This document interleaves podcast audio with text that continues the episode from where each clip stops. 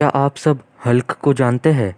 अगर जानते हैं तो आपको ये भी पता होगा कि उसका ग्रीन कलर का बॉडी है। लेकिन आपको ये फैक्ट नहीं पता होगा कि जो ग्रीन कलर है, वो एक प्रिंटिंग एवर था। ओरिजिनल जो हल्क का कलर था, वो स्टैनली, जो कि डायरेक्टर एंड प्रोड्यूसर है हल्क और मूवीज़ के, उनको वो कलर ग्रे चाहिए था। लेकिन प्रिंटिंग में मिस्टेक होने के कारण वो कलर ग्रे से ग्रीन हो गया। तो क्या ये फैक्ट आपको पहले पता था? कमेंट सेक्शन में बताना ना भूले। वीडियो पसंद आई है तो फटाफट लाइक कीजिए और ऐसे ही वीडियोज़ के लिए चैनल को फॉलो कर दीजिए। Thank you